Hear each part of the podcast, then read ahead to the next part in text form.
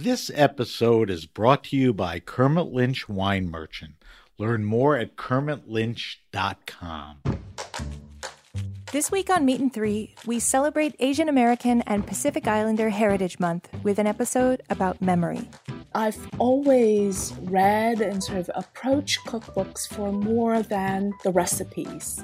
To me, they are full of narrative content and narrative value.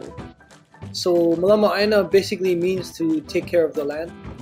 For us as Hawaiians, it's taking care of our older sibling. But I do remember like definitely feeling like self-conscious about it, like being the only one who kind of wasn't eating a sandwich and like didn't have a bag of goldfish or lunchables. Listen to Meat and Three wherever you get your podcasts.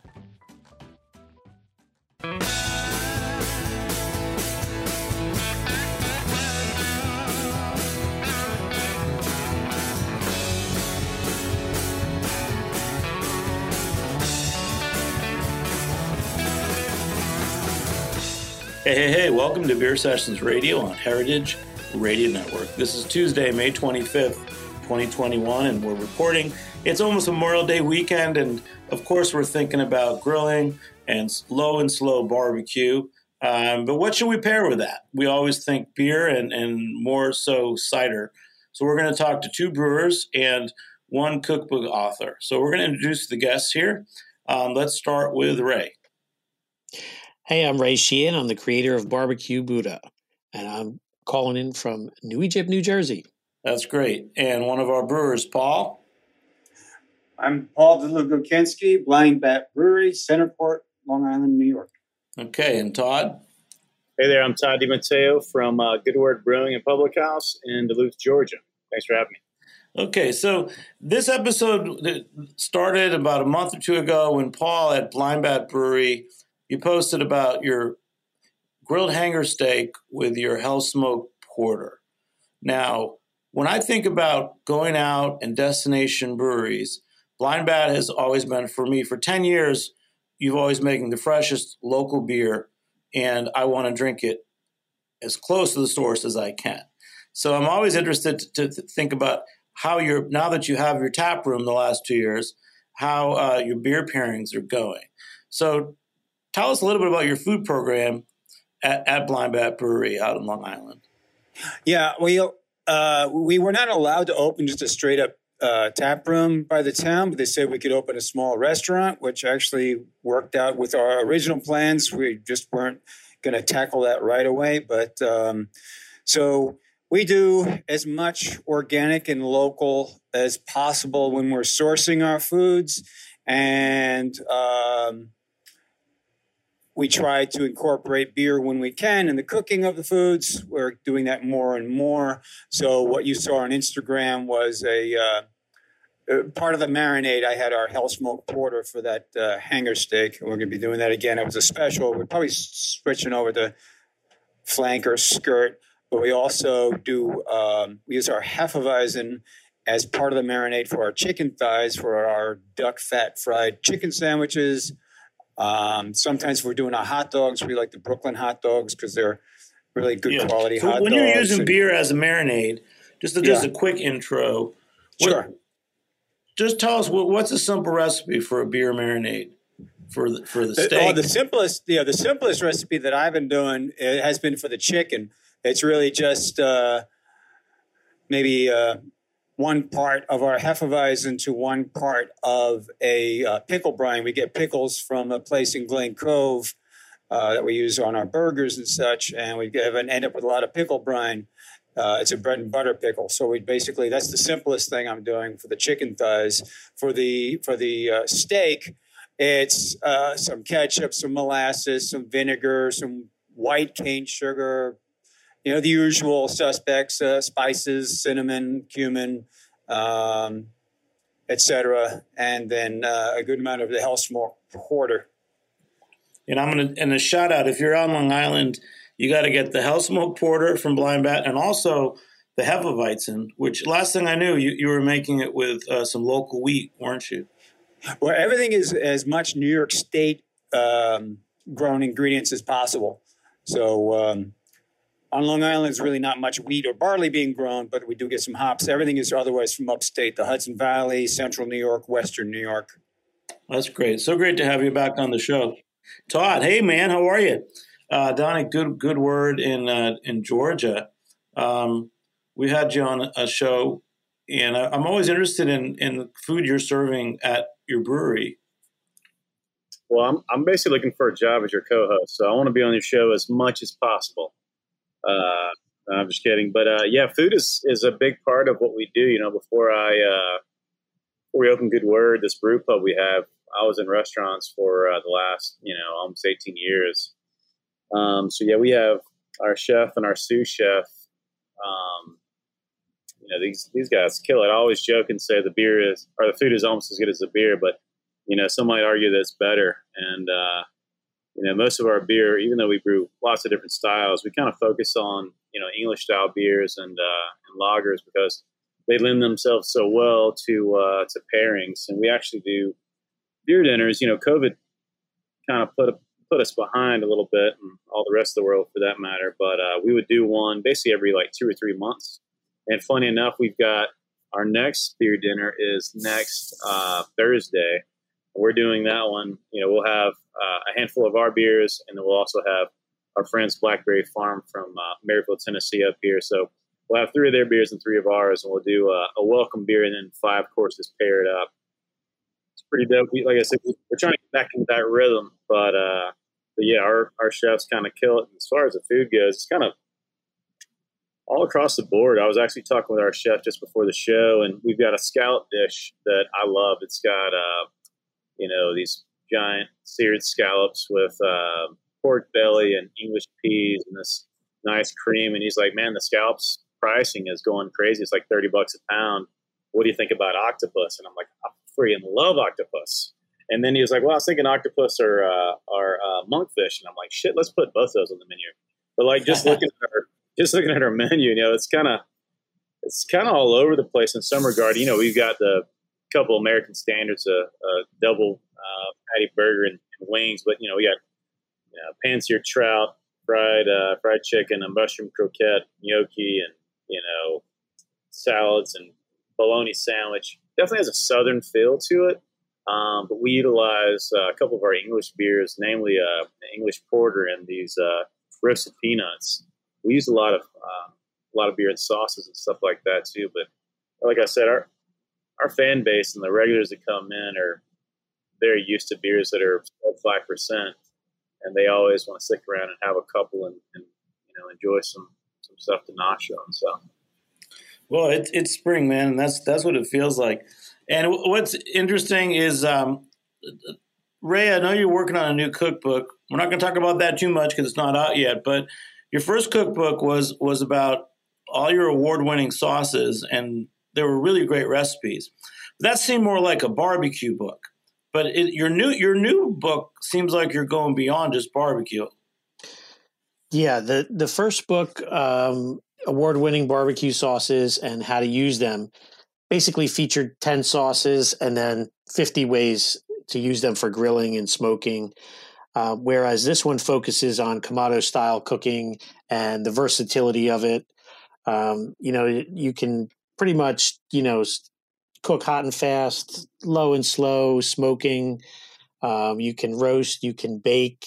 So we get to break out a little bit from the barbecue mold. And um, we're not going to go too far off, but there's a lot of great different, you know, um, flavors uh, incorporated into the book, uh, and including a really fantastic smoked queso and beer dip.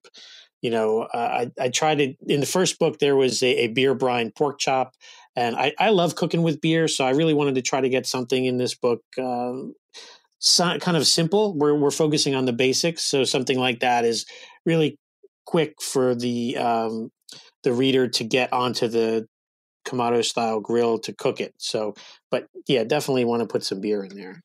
Well, let's go back first. Um, your beer brine pork chop. Yes. Quick, thirty seconds. How do you do that? What's that recipe?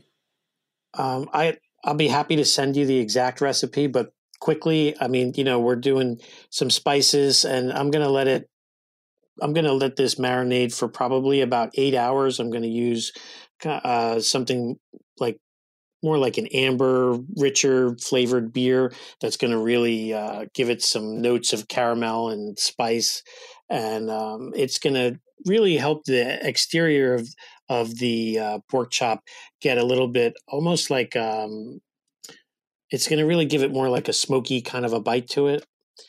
And really, it's just so simple to do. Just a, uh, like I said, I'm going to let it go for probably about eight hours at least. And then, yeah, so how, how does the beer interact with? Is, is it does it change the crust if you're searing it? What, yes. Yep, yeah. Tell, tell, us like how the beer interacts with this piece. Definitely helps. Uh, to me, I like to do it at a little bit of a higher heat to get a good sear on it. It really helps the crust get um, build another layer of uh, smoky kind of flavor to it, and keeping the inside really nice and moist. So if I had like a, a porter or even a, a, smoke porter like like Paul makes at Blind oh, Bat, wow, yeah, that would really add to it. That smokiness. Since we're talking pork chops, so what's the difference between marinating with a beer based and doing a dry rub? Because I know you also have rubs now too. It, your your sauce business, Barbecue Buddha. Yes, yeah, we have uh, sauces, rubs. Uh, the rubs, uh, you know, when you're doing it with a dry rub, it's kind of a, like a like some people call it a dry brine. Like when I'm doing a brisket at a competition, I'll I'll dry brine it the night before. You know, uh, probably for a good eight or nine hours.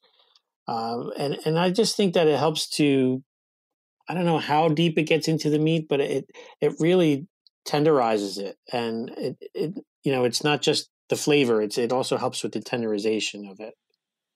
Yeah. Hey Todd, are you getting inspired? I don't know about inspired, but uh, absolutely hungry. I know. I, I, like when you when you started talking. Like, the reason I was mentioning Ray's first book is that that was just like classic like sauces with with you know a more barbecue dishes. But I've got a chance to look at. I'm not going to say the name of the book yet, but um, the preview of Ray's new book, and th- there were seafood dishes and things that stood out, which made me think that uh, Ray, when your new book comes out, if I had a, a pub or, or, or a brewery, I would definitely use it as a resource for my menu. So, for example, you've got Maryland crab cake, um, yeah. We love crab cakes. So w- why is that in your cookbook? Because I know you're you're you're working with the Kamado, the ceramic style grill in, in this book. So that that made it into the book for a couple reasons. The first is really to show the versatility of the of this type of cooker. Um, they are fried on the Kamado grill. Uh, they're not just sautéed. The second is because um, those crab cakes were awarded best crab cakes in in Delaware.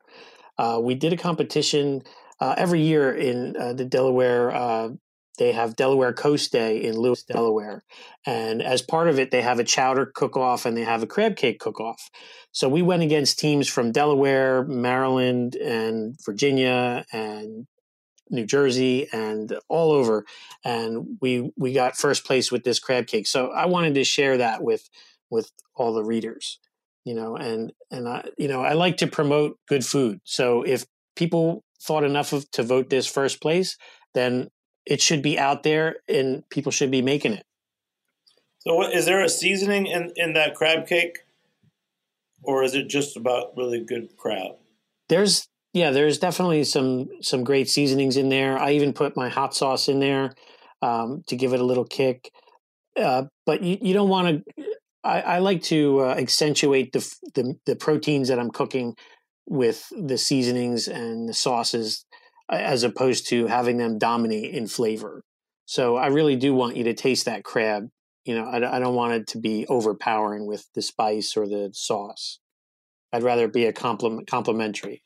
So let's go back to the brewer. So Todd, and uh, first Todd, um, crab cake. I don't know if that inspires you or makes you hungry, but it makes me hungry of the beers you have coming out now, what, what would you pair with a crab cake? It's a classic, lots of crab.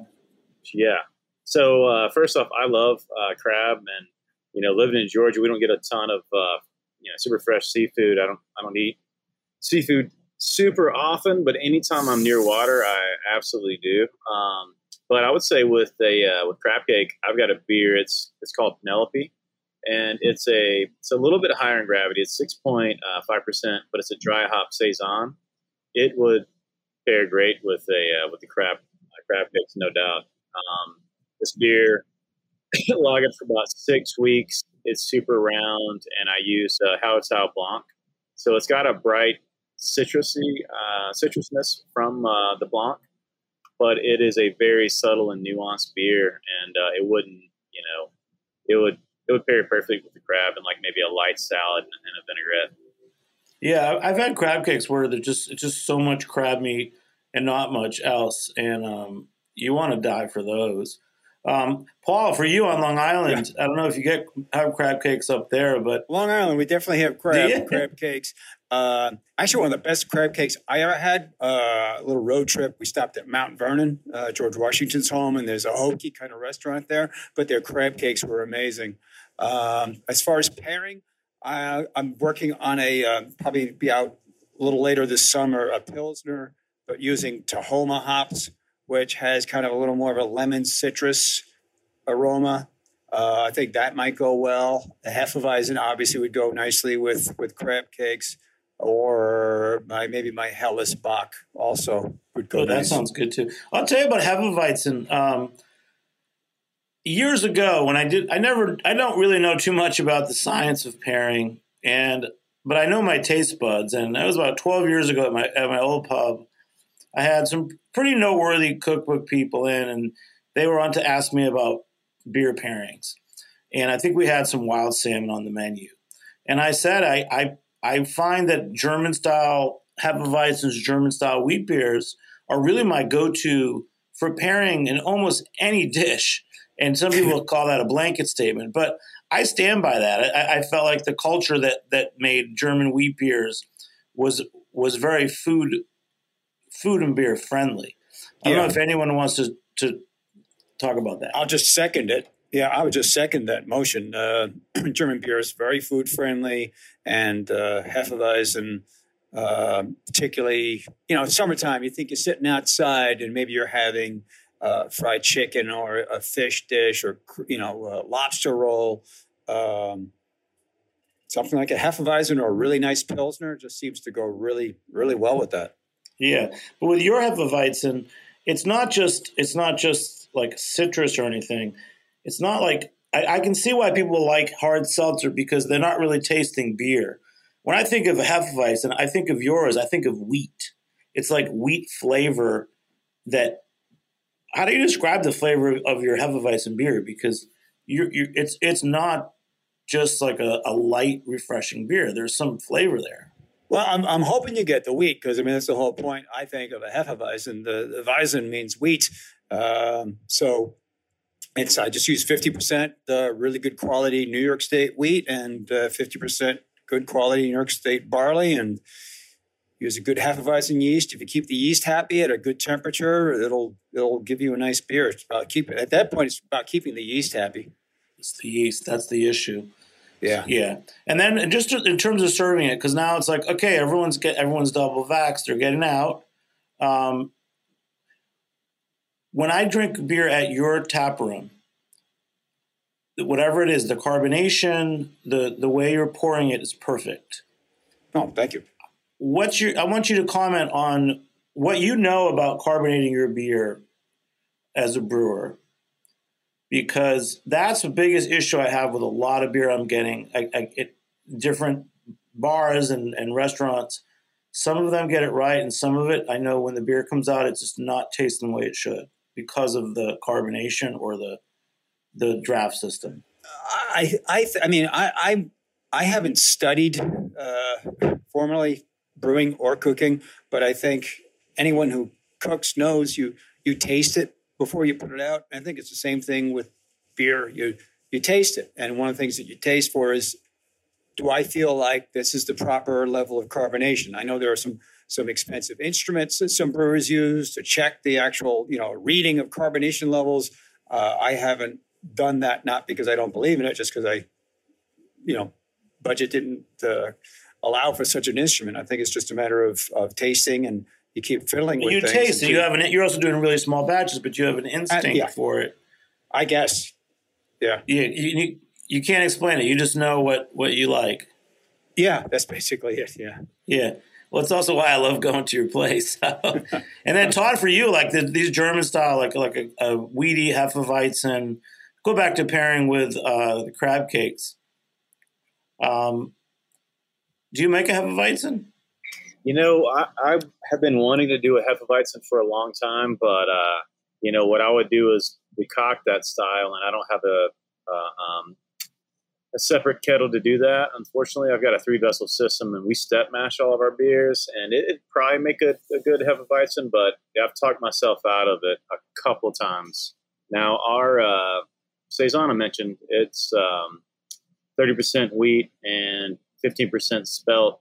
So it's got a high protein content for sure. Uh, but yeah, to talk a little bit about carbonation, carbonation definitely helps with pairing, and in, you know, in general, it's something um, we're trying to pay as much attention to as possible because we spund our our beers. So basically, when they're uh, in fermentation, we put a uh, device on them and bung them up, and so it releases only a small amount of CO2 because CO2 is created during fermentation. So we capture a lot of that. So we have beers that are all of our lager beers are naturally uh, carbonated, so it ends it lends itself to a softer carbonation.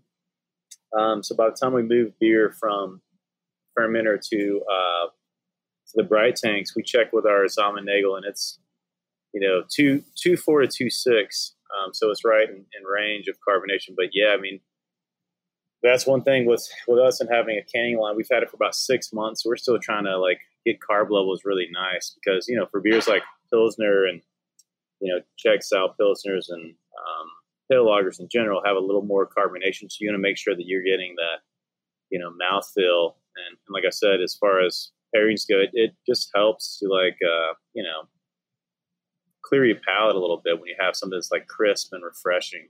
Um, so carbonation is wildly important, of course, and so is uh, especially for something like a, a wheat beer. You know, wheat beer it should be carb much higher than a, a pilsner. It'd be closer to 2.9 or three volumes of CO2, so it's pretty highly carbonated. That would be hard for us to can on our canner. That's the other problem I would have. I'd have to serve it draft only, most likely. Certain canning lines can't handle that high uh, CO2. There's a lot of breakout during uh, canning process. So do you think that's what I feel like a lot of beers that when they go into cans, they they kind of have to fit a certain profile. Is that Well- partly the carbonation? Well, yes and no. I mean, you know, like you lose a little bit of CO2 um, that you have in your bright tank when you're actually canning the beer. You'll lose a, a small amount.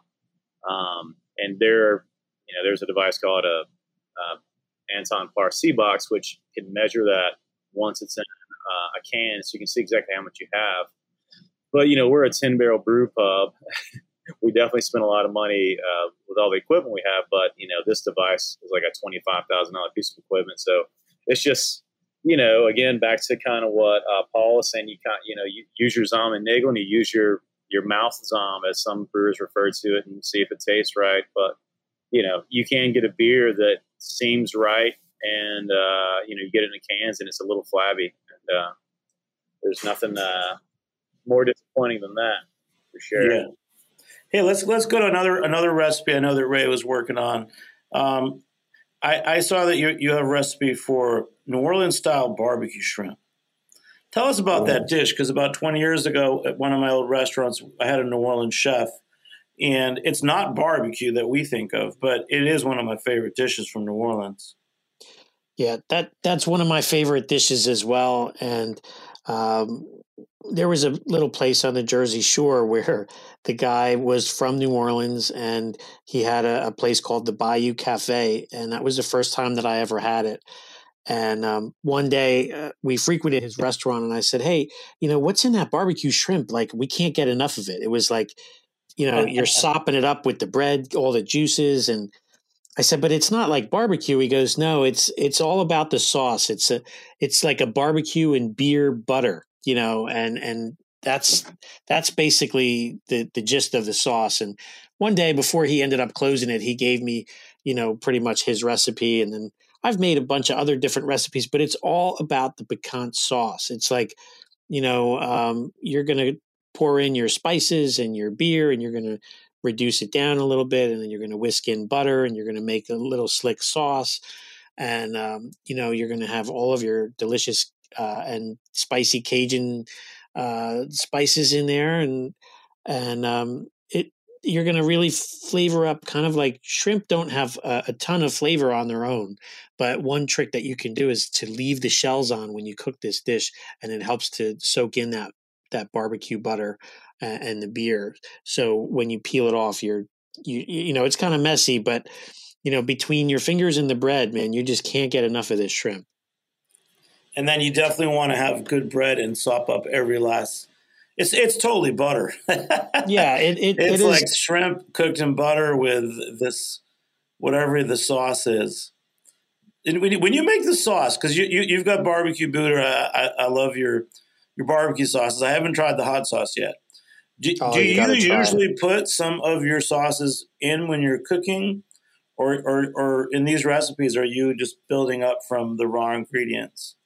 Um, it depends. If if I'm just if I'm cooking for you know uh, friends and family or you know that kind of thing, yeah, of course. I mean, I'm constantly putting in you know my products and this hot sauce. You got to try. It is. We call it mantra because our daily mantra is to infuse flavor into your everyday life. So it's not like super hot. It's not going to ruin your day. Uh, it's a cayenne red pepper sauce. It's robust uh, notes of garlic and spice. Um, it, it's to complement your foods. Um, as far as when I'm like, you know, recipe testing and uh, like all the recipes for the books, and when I do for the you know barbecue news magazine, those are I'm building from scratch. So those require a little bit more testing because I'm not starting with anything that's really pre-made unless it's maybe like for some baking thing, maybe a crust or something. But typically everything is from scratch. So it it it does require a little bit more work. Yeah. So so last year we did the first Sauce King NYC competition. You entered your your Kansas City and your Memphis Mop, your two barbecue sauces. So since yeah. then you've you've rolled out the Mantra hot sauce, which I haven't tried. Um, what else? So you, you've you've also rolled out some rubs. So just as a sauce guy, how is that working for you? Like adding to your product line? The the the rubs. So when I the first sauce I came out with was the Memphis Mop. It's the sweet and tangy. It's my award winner. It's the the Sauce King NYC Grand Champion. What an honor! I can't thank you and your team enough for ha- putting on this this huge contest in the middle of a pandemic and really giving you know barbecue and sauce people something to look forward to. So thank you. That's number one. And number two is I came out with the Memphis and I came out with the Belly Rub, which is a low sodium all purpose rub. I came out with those two at the same time. And then the next batch was the Kansas City and the Zen Steak Rub. And then after a couple years, I didn't want to put out too many products all at once. Um, I don't know how much like with with the brewers, they're creating their own products. I come up with my products and then I go to a bottler who bottles them in a USDA inspected facility. So it it's a little bit more um, it takes a little bit more time for me to come out with a new product because I'm not the one that's physically making it for the masses. Yeah. So uh, it, I wanted to wait a little bit. You know, it costs its time and money, and then we came out with the mantra, and then I have like a slew of barbecue sauces that I'm dying to put out. But like I said, it's time and money, so a little bit at a time. But but I mean, I could put out you know five more sauces tomorrow.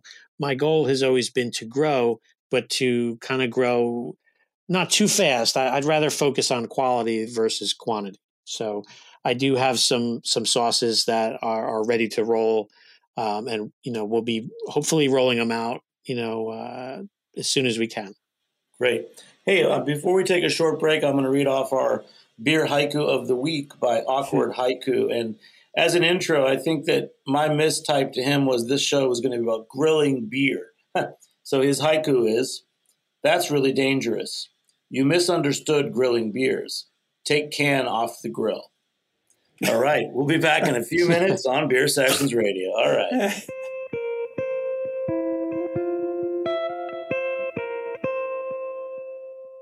This episode is brought to you by Kermit Lynch Wine Merchant, an importer, retailer, and wholesaler of fine wine from France and Italy, headquartered in Berkeley, California. In 1972, Kermit Lynch opened a retail shop in Berkeley, California, with a $5,000 loan and a bit of gumption. He started with just 35 cases of wine stacked on the floor. Kermit grew his business from a retailer into a wholesaler and a national importer of wines from France and Italy. These wines are produced by small family growers who are committed to the old world traditions and culture. It is Kermit's belief that great wine is made in the vineyard, not the cellar.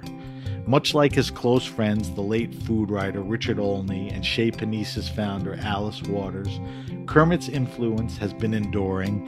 He has spent nearly half a century shining the spotlight on small artisan producers. Learn more at kermitlynch.com. K E R M I T L Y N C H.com.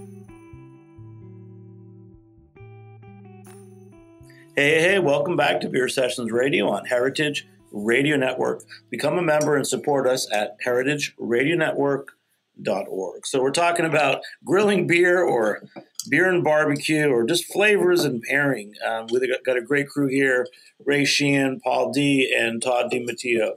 Um, so, Todd, back to you. So, at, at your Good Word Brewing in, in Duluth, Georgia, like you're also doing a full food program. We were just talking about sauces. Uh, do, do you have a place for sauces on the menu, or do you have like a range of sauces, or you just have like one hot sauce and ketchup? Uh, we actually have a little sauce menu. uh, That's what I was hoping. You just impressed me. yeah, we, we, do. So we do uh, hand cut fries, and you know we've got. Let me see, one, two, three, four, five, six. Looks like we have about twelve uh, sauces just for uh, just for the fries. So uh, yeah, very involved uh, as far as that goes. But I don't think any of these sauces actually. I know no the the mustard has beer in it, but nothing else has uh, you know mustard as, or uh, beer is part of it. Besides that do, one, do you have some like Belgian style like mayo sauces for free? Oh yeah, oh yeah. Um, Tell us, run us through what what are some of the sauces you have? Okay, so we've got a burger sauce, a chili oil, uh, of course your buffalo sauce. We have a sesame uh, gochujang, which is a uh, as Korean inspired. Of course, your buttermilk ranch. We are in the South. Um, we've got a uh, remoulade. Uh, we've got, a, of course, our own barbecue sauce, uh, Calabrian mayonnaise, and then a country mustard, black garlic aioli, and then a honey mustard. So yeah, quite the saucier uh, at Good Word. So when we're talking about you know just preparing with food, um, like what what what? Let's pick one item off your menu that would go with either the remoulade or another sauce. It might, it might be. Is, is, it already served? Is the sauce served with the dish on the menu, or you have your choice? Uh, no, those, those, are those are more or less like you know you get fries and they're served with uh, you know a choice of those sauces. But I'll tell you what my favorite thing is on the menu. It's our handmade gnocchi, uh, and that's served with braised pork cheek, uh, black truffle fondue, which we make in house, and a kale and uh, Calabrian chili salad and like a little farm egg shaved on top. It sounds, uh, hopefully, it sounds delicious, but it, it sounds simple, but it is so rich. Even though this dish is like, you know, relatively small, it's freaking phenomenal. I love it. It's probably my favorite thing we have. Um, wow, but man. everything's got just country. It sounds. I use the word country because I think of countryside cooking, and my favorite countries like Italy. sounds pretty good. Yeah, um, so what beer would you pair with that? So that that's uh, I'm down at Good Word Brewing. I got the gnocchi. You're having gnocchi. I would say our Die Todd Die, which is our uh, five uh, percent American style pilsner. Yeah, really good. It's, like I said it's crisp, and even though this dish is uh, it's a little heavy, that uh, pilsner will you know cut all that fat really nicely. Um, it's it's a pretty dry pils. Um, I'm actually drinking one right now, but I'm not eating yet because we're close. But uh, that would that would pair perfectly. Yeah. Hey, about, about your pilsners, um, you sent me the Any Day Now, the Italian style pils, a collab with Blackberry Farm. Yeah, and that was really one of my favorite beers of the spring. Nice, thank you. And two things about it. I was talking to a couple other brewers a couple weeks ago, and they almost mocked. Well, what's why is it Italian style pils? You know, not everyone's drinking Tipopils. So, what is it about Italian style pills? I think they also said that it's popu- becoming more popular in California.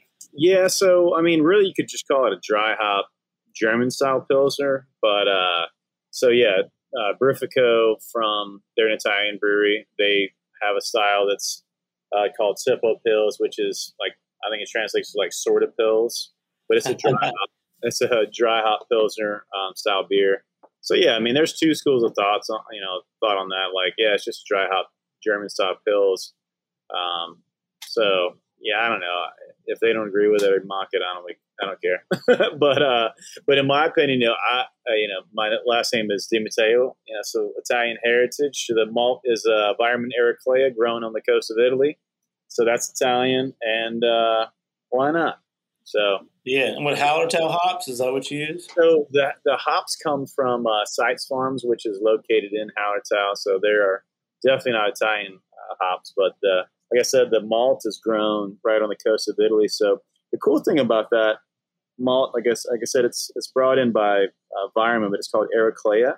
It's got this really cool like minerality to it, um, and actually the the hue of the beer, the the color is like it's, it's slightly green tint. It's kind of it's super unique. This is the only like I, I use Weyermann exclusively in our um, our pale lagers, but I only use Eraclea in that um, that beer. But uh, it's uh, it's definitely one of my favorites too. I, did I send you some of that Heater Allen collab we just did?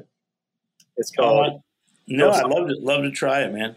Yeah, it's another. So I call it that one's a dry hop pilsner too. We just call it a dry hop pilsner, but that one's dry hop with another uh, Seitz uh, Hallertau um, hop called Saphir. That one's got a little more herbal character, but it's probably one of my favorite. They're very different, the two uh, the two beers, even though they're similar um, uh, in a lot of ways. The the Heater Allen is Bohemian uh, malt from from Virus, a little more pale, but super crisp. Yeah, I'll send you some of that too, Jimmy. Oh, that's great, man. Hey, and I'm going to go back to Ray. Ray, um, just a general concept. Um, I know with this, you're working with the ceramic cookers. And you mentioned that there's a difference between we, we kind of get confused. You know, everyone's been talking about it's barbecue is not grilling, and and we've had everyone focusing on low and slow and what you do with an offset smoker. But we know there's a lot more to cooking than just that. So I like you're talking about grilling with getting like a char versus low and slow. And give us an overview of how that affects flavor. Well, if you're grilling, you're typically cooking uh, usually smaller cuts of meat at a hotter uh, temperature and a faster, you know, amount of time. Um, so you're going to build that that little bit of crust very quickly at a high heat. It's almost going it's going to sear it onto onto the meat. If you're doing the smoking, you're cooking low and slow, so a, a bigger cut of meat, a lower temperature for a longer period of time when you do it for a longer period of time like that, um, particularly with your dry rub, you're gonna you're gonna be able to have that dry rub almost uh, the sugars in it will caramelize onto the meat, and you'll be able to build layers of flavor between you know your dry rub and any glaze that you start to put on towards the end of cooking. Um, you know, in Memphis, you know ribs are you know um, if they do mop them, they're mopping them throughout, building those layers of flavor. So you're my point is you're doing it at a, at a lower temperature, and it's going to really help you build that bark, that crust that that we all crave. You know. And you feel like that that was you know this weekend's coming Memorial Day weekend. I know you're coming up.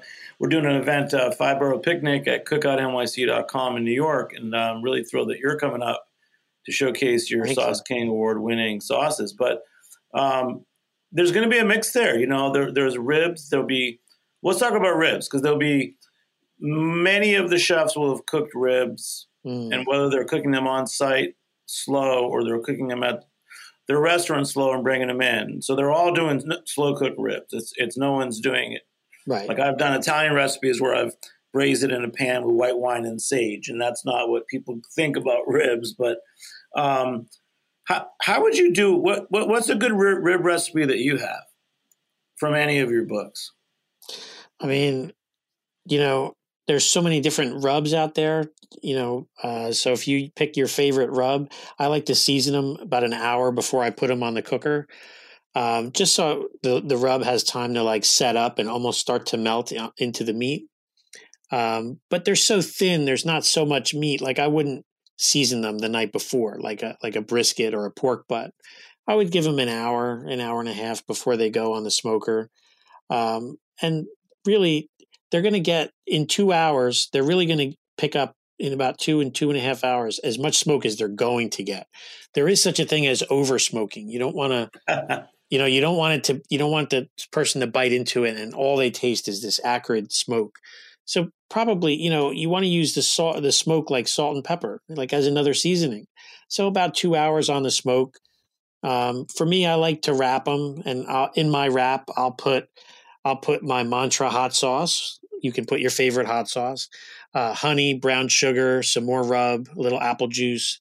Wrap them, put them back on the cooker for another hour to an hour and a half, and then after that time, I check the temperature and the and the basically the bendability of it. I'm looking to see that they're a little bit pliable. I'll take them out of the of the wrap and then put them back on the smoker and then I'm going to start to glaze them for the last half hour. And you know, cuz you don't want the the barbecue sauce to burn up on the smoker, but it's going to really um, help it set the glaze for the last half hour.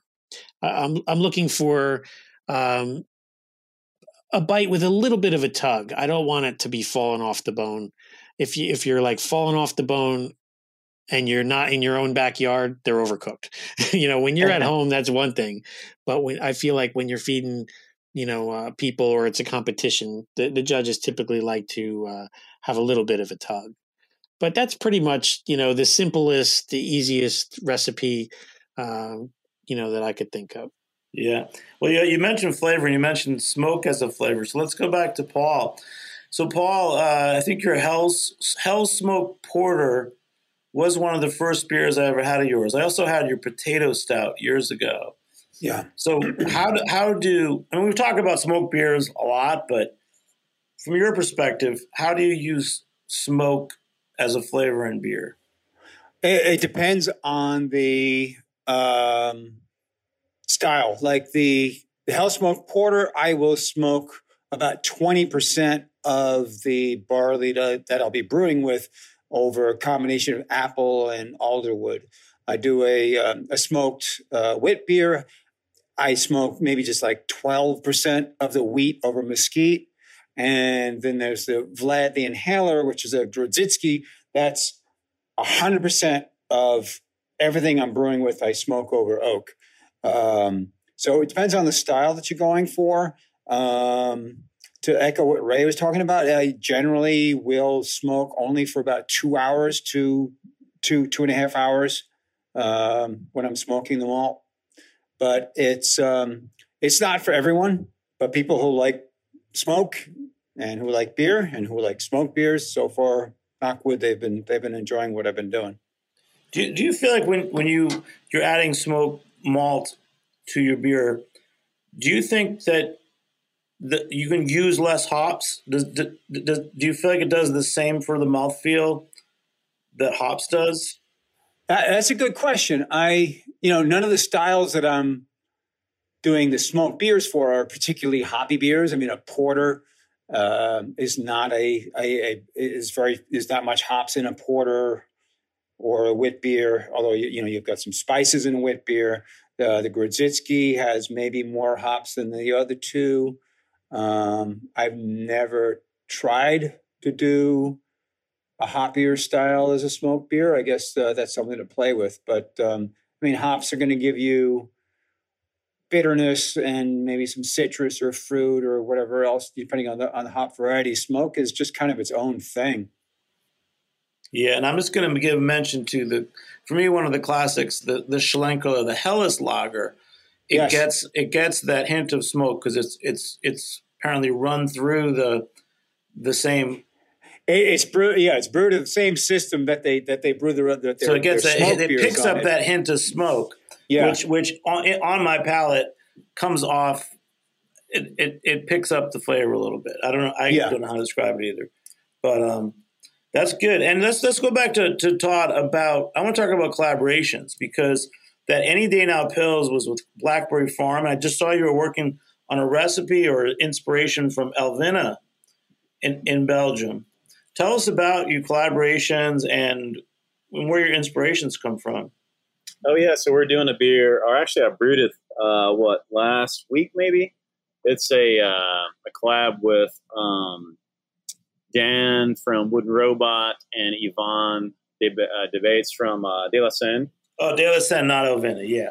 Yeah, yeah, it's okay. Um, but you know, we're all big fans of uh, English beer, so we we made um, a simple English bitter, and we're going to do a light dry hop on it with some Brambling Cross.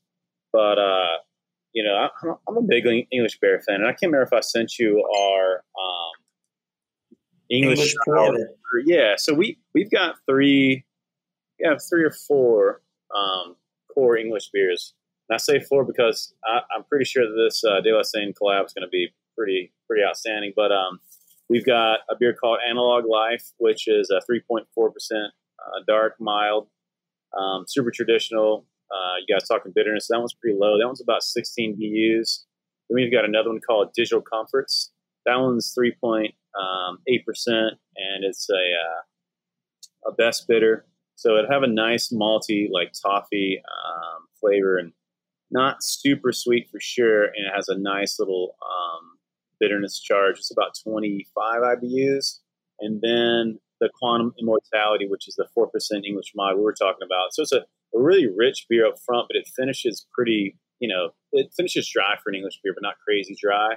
And then, like I said, the De La Senne beer, we haven't quite named yet, but we're working on a label. And that one's going to be around um, 4 to 4.2%.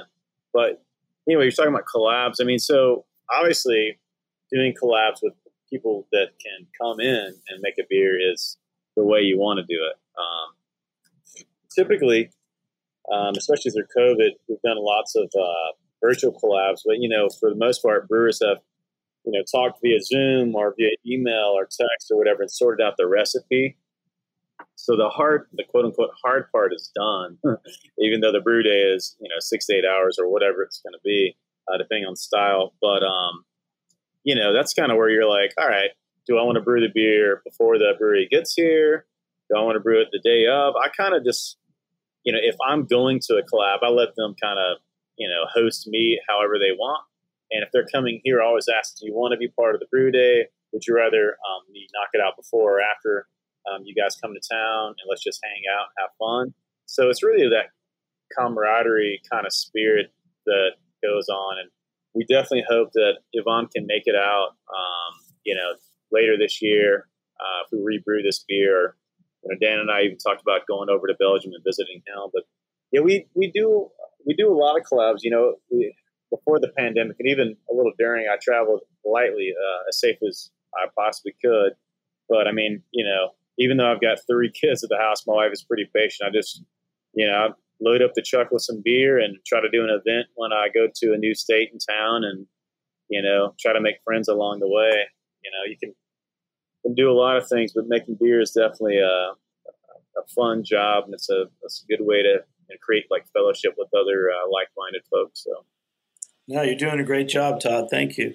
And then Ray, um, for you, you know, you, you've also done barbecue competitions. Um, does that feel like a collaboration when when you're doing a barbecue competition?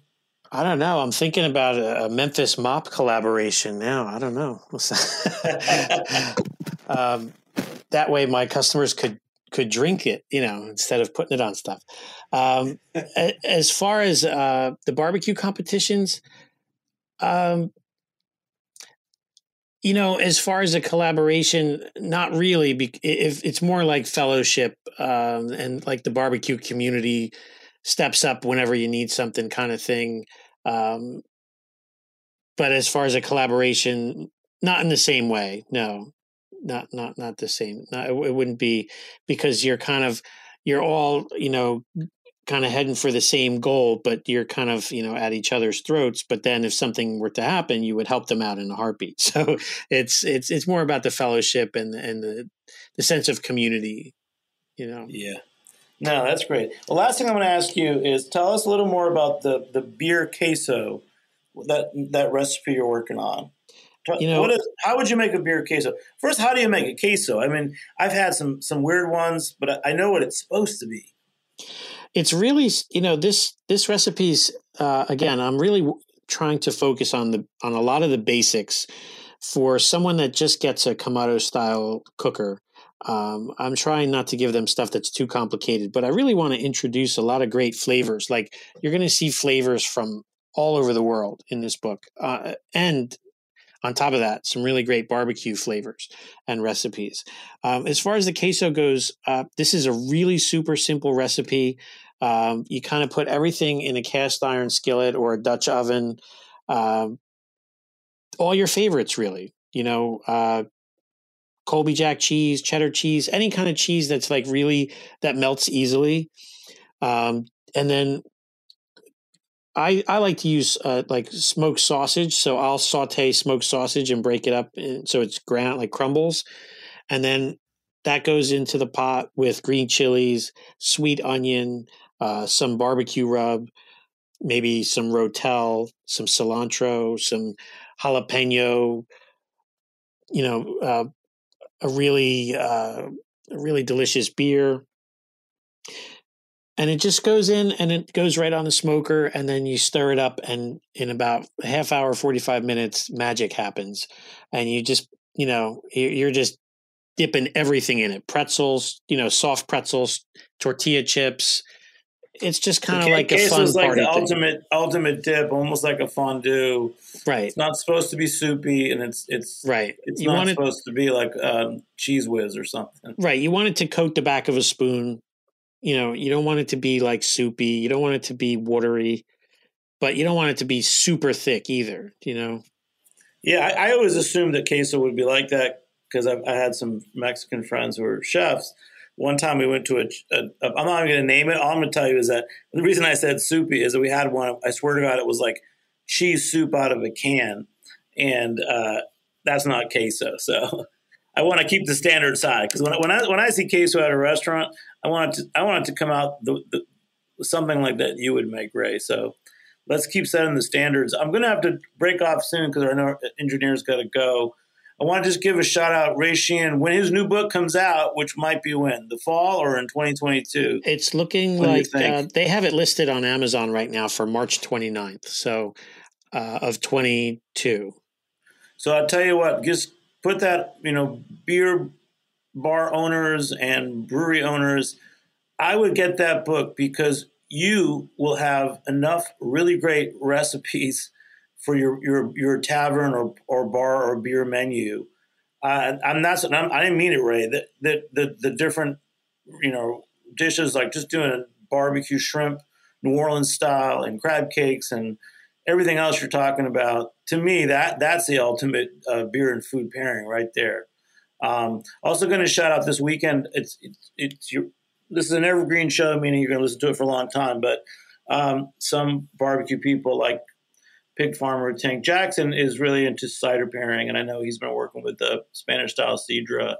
Um, that's that's also exciting too. So you know, food pairing is just it's just you're just touching the surface, right, Todd? We're just touching the surface. Um, but like anything, you got to eat a lot and drink a lot. That's um, good. So, and I want to thank everybody. Ray, good luck with the book. Looking forward to seeing you at, at our event.